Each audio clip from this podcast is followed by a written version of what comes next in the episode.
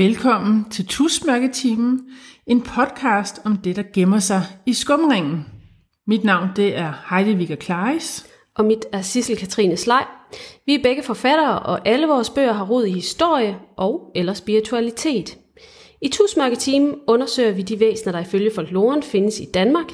Et afsnit per væsen. Og i dag taler vi om havfolket. Ja, og hvad ved du egentlig om havfolket? Jeg synes faktisk, jeg ved en del. Havfolket, det er noget af det, som man helt fra lille har fået fortalt eventyr om og talt meget om, og jeg var meget, har altid været meget fascineret af, af havfruer og sådan noget. Ja. Øh, Har du også det? Eller? Mm. Nej, den eneste jeg egentlig har, altså jeg umiddelbart tænker på, det er den lille havfrue, og ellers så, øh, men det er sådan mere tegne, tegnefilm. Altså Disneys Ariel. Ja, Ja. ellers så øh, er det ikke noget, der sådan øh, får en klokke til at ringe, at, at det er noget, jeg ligesom har gået op i, da jeg var barn, eller har tegnet. Jeg tegnede mere heste og hunde. Nej, jeg har altid tegnet alle sådan nogle... øh, Jeg tegnede også meget elverpiger og sådan noget. Det, Ja. det har altid været noget, der har interesseret mig meget. Øh, Jeg kunne rigtig godt lide eventyret, hos Andersens eventyr, selvom det er lidt sørgeligt. Ja. Ja. Den er noget mere noget i Disneys Ja. af den lille havfrue. Jeg, jeg er faktisk ikke engang sikker på, at jeg nogensinde har læst H.C. Andersens Der er en historie. lidt mere trist slutning Okay. historien, så Den behøver vi måske ikke komme ind på, så. nej. Nej. Men øh, hvis vi dykker ned i havfolkets historie, så øh, jamen, troen på havfolk er i Danmark og Norden i det hele taget oldgammel. Første skriftlige kilde, der beretter om en havfruagtig skikkelse, findes i Helle Jørvatsens saga, der er nedskrevet i 1200-tallet. Det er et heltekvad, og de her heltekvad, de foregik altså lang tid før de er skrevet, de foregik i vikingetiden. Men de blev først nedskrevet i 11-1200-tallet. Det gælder for, for alle de her heltekvad. Nå, men i det her heltekvad, der møder Helge, helten Helge, han møder Rimgert, som er havjætten Hartes datter. Efter Helge en nat har dræbt Harte, ryger han sammen med sin frænde Atle i ordstrid med hans datter, Rimgert, som han holder gående så længe, at solen til sidst står op og forvandler Rimgert til sten. Hvis vi bevæger os op i middelalderen, jamen øhm, så kender man øhm, havfolke, eller havfolke, havfolket, mm. havfrue-lignende skikkelser fra øh, Kongespejlet, som er en norsk middelalderbog fra ca. 1250, der skildrer datidens verdensbillede. Øhm, her kalder de hav, øh, havmanden, som, som de møder i øh, Kongespejlet, for havstampen. Det er et slags havuhyre, øh, som hersker over Grønlandshavet. Ifølge beskrivelsen af ham var han en stor menneskelignende trold, der viste sig lige før en storm. Man mente, han havde en underkrop som en fisk. Hans kvindelige modstykke var margyen, der beskrives som en havfrue med lange arme og fingre, der var, bundet, øh, der var forbundet med svømmehud og langt hår. Fra taljen og ned havde hun en fiskehale med skæl og finner. Også hun viste sig som havstampen for at indvarsle en storm. Margyen var kendt helt til hebriderne, som er sådan nogle skotske øer, hvor hun gik under det galiske navn Mirtach, tror jeg. Ej, det var meget godt oversat, eller sagt. jeg ved ikke lige helt. I må sige til, hvis I sidder nogle skotsk, galisk kyndige mennesker Ja. og hører vores øh, podcast. Margyens tænder var krumme og røde, og hendes... Øh, og så har hun kun et stirrende øje. I Olav Tryggvesons saga fortælles det, hvordan kongen drak, dræbte en margyge. Olav Tryggveson, han var konge. Men troen på havfruen som en varslende skabning fortsætter op gennem middelalderen, hvor man blandt andet finder en beretning om væsenet i folkevisen Havfruens Spådom, som er nedskrevet i 1500-tallet. I visen, hvor havfruen er halvt fisk, når hun opholder sig i vandet, fanges hun af en konge, der spærrer hende inde i et tårn.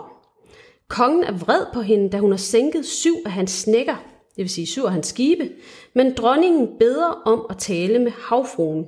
Hun beder hende om at sætte sig hos hende. Havfruen hun stoler ikke helt på dronningen og tror, at der er en kniv under stolens hønder. Men da hun finder ud af, at det ikke er tilfældet, så beder dronningen hende om at spå sig, hvilket havfruen gør. Hun fortæller dronningen, at hun vil få tre sønner. En, der bliver konge i Danmark, en, der kommer til at bære en krone af rødt guld, og den sidste bliver meget klog. Men for ham kommer dronningen til at lade sit liv i barselssengen. Som tak går dronningen imod sin mand og giver havfruen en skarlandsrød kjole på, så man ikke kan se hendes hale. Med hjælp fra sine hofdamer får de bragt hende til havet, hvor de sætter hende fri.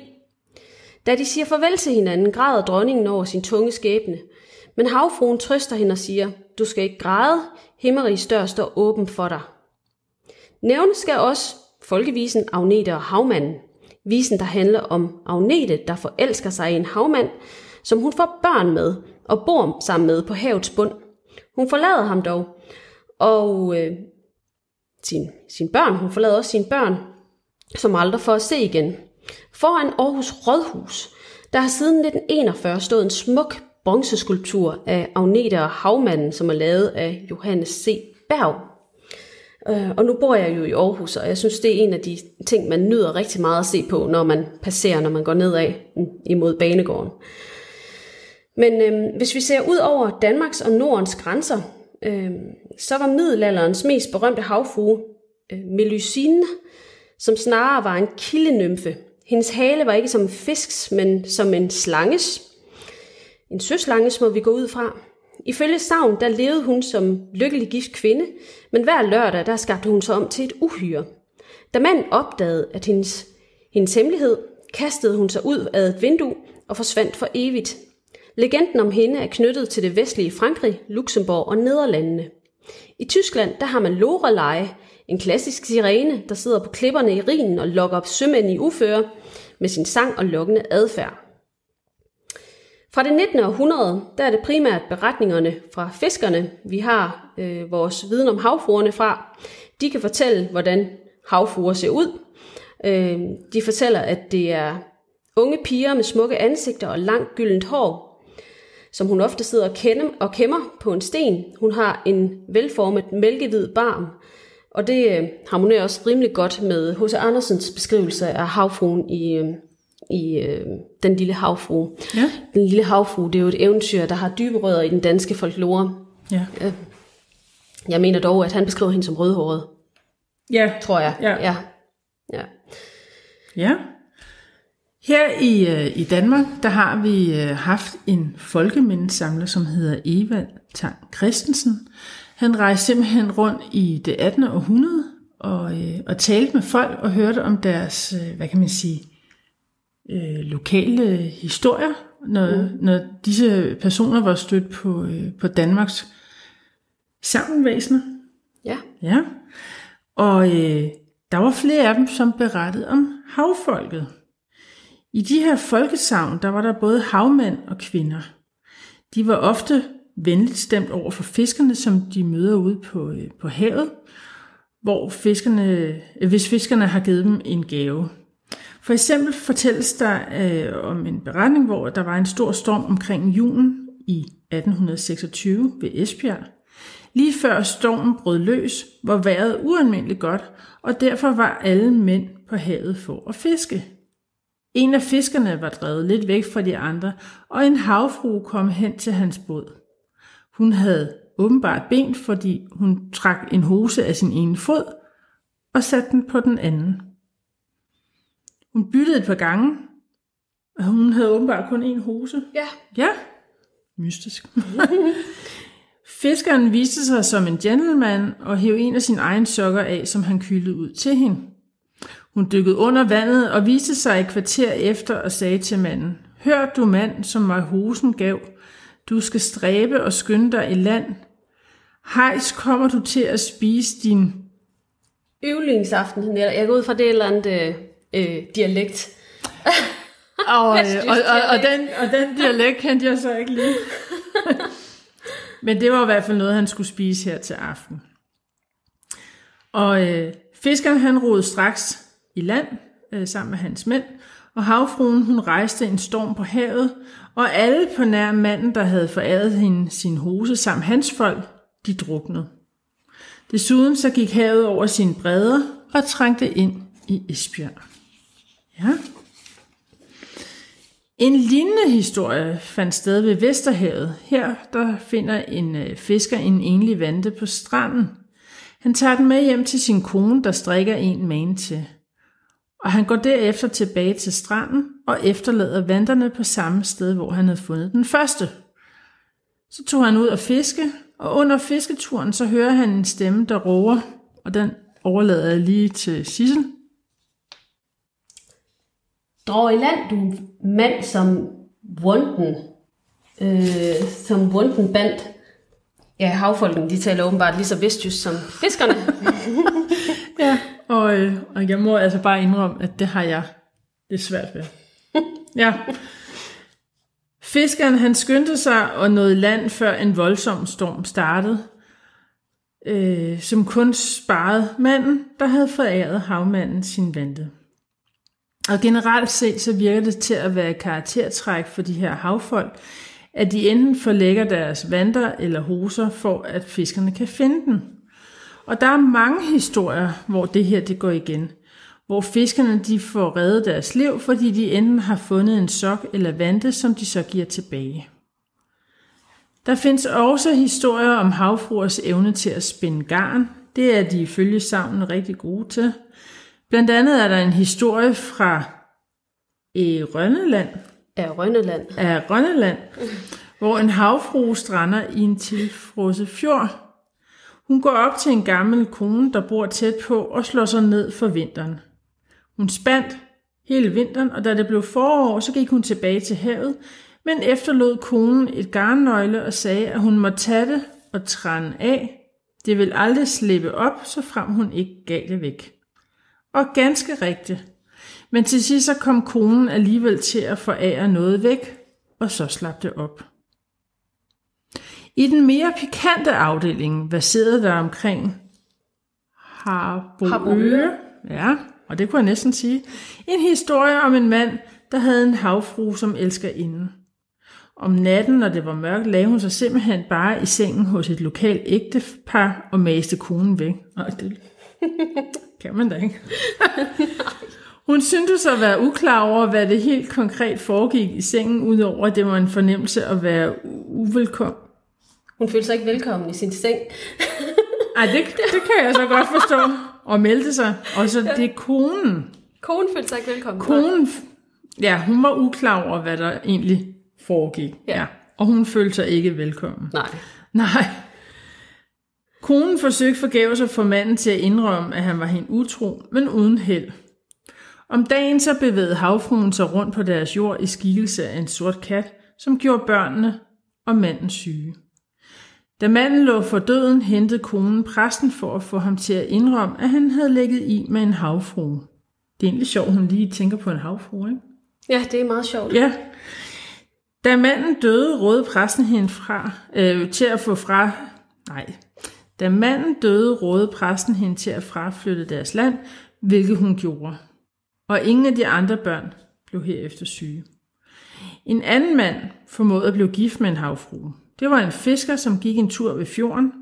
Her så han nogle havfruer, der havde smidt deres sælhundeskin, og nu lå og solede sig på landet.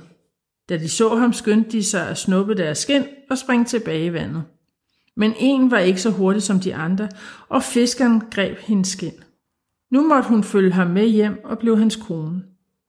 De fik fire børn sammen, men en dag vidst, øh, hvor han ikke var hjemme, fandt børnene et gammelt skin ude ved et hæs og viste det til deres mor.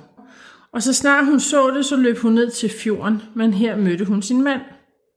Hun bad ham være god imod deres børn, hvorefter hun tog skinnet på, og inden manden fik set sig om, var hun langt ude i bølgerne. Der findes også beretninger, hvor havfruer vil lokke mænd til at bo på havets bund sammen med dem. Der er egentlig nogle, øh, hvad kan man sige, nogle paralleller til åmanden. Ja, der med, det- at- det er der. At, Men at de det- gerne vil trække den ned, ikke? Men ved det der savn, du lige har læst op, der ja. er en parallel til et savn, der er i den nordiske mytologi, om okay. En mand, der hedder Vølund Smed, Ja. der er ude og jagte. Han er søn af finnernes konge, tror jeg nok. Han er ude og jagte en dag på, øh, i sneen. Han, de har sådan nogle snesko på. Ja. Så ser han, øh, jeg mener det er tre valkyrier, mm. der har smidt deres svaneharme, og de sidder og kæmmer deres hår ved en søbrede. Okay. Og de der brødre, de snupper deres hamme, så de der valkyrier, de ikke kan flyve væk. Og så går valkyrierne med dem hjem, sikkert under modstand. Ja, Men øh, de er i hvert fald deres koner nu. Okay. og, og de får så børn. Men Ja. så en dag, hvor de er væk, de der mm, mændene, de er mm. måske ude på jagt eller sådan Ja, ja, andet, ja. ja. så finder, så finder valkyrierne deres øh, hamme igen, Okay. og så er det Så er de snude. Bylund. Og, Ja. Ja, man skal heller ikke finde sig i hvad som helst. nej, Nej. man ikke. Nej. øh, ja, der er også et øh, savn for Bornholm, hvor at der er en bonde, som finder en havfrue på stranden, som forsøger at lokke ham med sig ud på havet. Han kaster en grime over hende, og hun beder om sin frihed. Men han vil ikke lade hende gå, selvom hun lover ham masser af rigdom. Men da hun lover ham en søn, så slipper han hende om sider fri. Havfruen hun vender så tilbage til stranden næste dag med en lille søn, som hun giver til bonden. En usædvanlig klog og synsdreng, som hed Bondevede. Bondevede? Ja, noget Ja. stil. Og det ja. var nogle af de historier, som øh, vi har fundet i øh, Danske Sang, Ja, som øh, ja, Evald Tang Christensen han gik rundt i Danmark for at indsamle. Og jeg synes simpelthen, at det er så interessant med de her historier, hvor, øh, som vi også tidligere har talt om i andre episoder af vores podcast, ja. at, øh, at denne her folketro, altså denne her tro på de her mystiske væsener, at den virkelig har haft så, øh, så godt et greb i samfundet. Og nu skal jeg jo selvfølgelig ikke gøre mig klog på, om der overhovedet findes havfolk. Altså jeg tror på, at der findes noget mere mellem himmel og jord, men jeg har så aldrig stødt på havfolk. Tror Hvis man har lyst til at læse mere om havfruer, mm. jamen så vil vi anbefale, at I læser i, øh, i Evald Tang Christensens Danske Savn, som de har lyttet i folkemåne. Der er masser af beretninger om havfolk jeg. Ja, og havfruer og havmænd. Ellers så er der selvfølgelig H.C. Andersens Den Lille Havfrue, som nok er den mest kendte øh, historie om havfruer. Og aflæggeren fra Disney, hvor havfruen så er, hedder, Ariel. Mm. Og endelig så har jeg selv skrevet en bog om havfolket, som hedder Dagmar og havfolket. Det er en del af, af serien Magiske Væsener i Danmark, en bogserie for børn i seks bind, hvor hvert bind handler om et magisk væsen. ja. Og den er lavet på baggrund af Evald Tang Christensens danske savn, som de har lyttet i folkemunde, sådan som væserne er beskrevet der. ja. Øh, og ellers så kan vi anbefale den anmelderroste Havets Tårer af Camilla Vandal. Den har jeg hørt utrolig meget godt om, Ja, så den kan man også tjekke ud, ja. hvis man, øh, hvis man gerne vil læse noget mere om, om havfolket. Og hvad nu, hvis man havde lyst til at, øh, at støde på havfolk? Vil du ikke tro, man skal til Vesterhavet så? Mange af de her beretninger, de er jo fra Vesterhavet, fra Jo. Esbjerg og, øh, og deromkring. Ja, så må vi sørge for at finpudse vores dialekt en Ja. lille smule. Men altså, Og jeg så, vil også øh, selv kigge efter den, når jeg så går og kigger ud over Ja, bugten ja. her. Og øh, hvis der nu skulle sidde nogen derude, som øh, har fået overleveringer øh, fra jeres, det kan være bedsteforældre, det kan være familiemedlem, nogen I ellers kender, som har, har været ude at fiske, som har fortalt historier om havfolk eller mystiske oplevelser, så øh, vil vi rigtig gerne høre om det. Ja, Ja. Og I er selvfølgelig også velkommen til at skrive til os, hvis I har andre spørgsmål eller input til, hvilke væsener vi kunne skrive om. Nej, skrive om, vi kunne fortælle om. ja, der kom forfatteren lidt op i os. Ja. Øhm, det kan også være, at I har forslag til, hvad andre sæsoner kan handle om. Fordi det her med den danske folklore, det er jo første sæson i vores nye podcast. Ja. Så vi skal jo på sigt finde på nogle andre ting, som vi skal dykke ned i og fortælle om. Men næste episode kommer til at handle om Ja. ja. et drabeligt væsen fra den Ja. danske folklore. Det må man sige. Jægeren, Ja. som den, eller den vilde jæger, som jager andre magiske væsener. Så øh, Ham har vi ikke lyst til at støde på. nej, nej, nej, nej, nej. nej. Ja, men øh, Vi ses næste gang. det gør vi i hvert fald. Vi lyttes ved. Hej!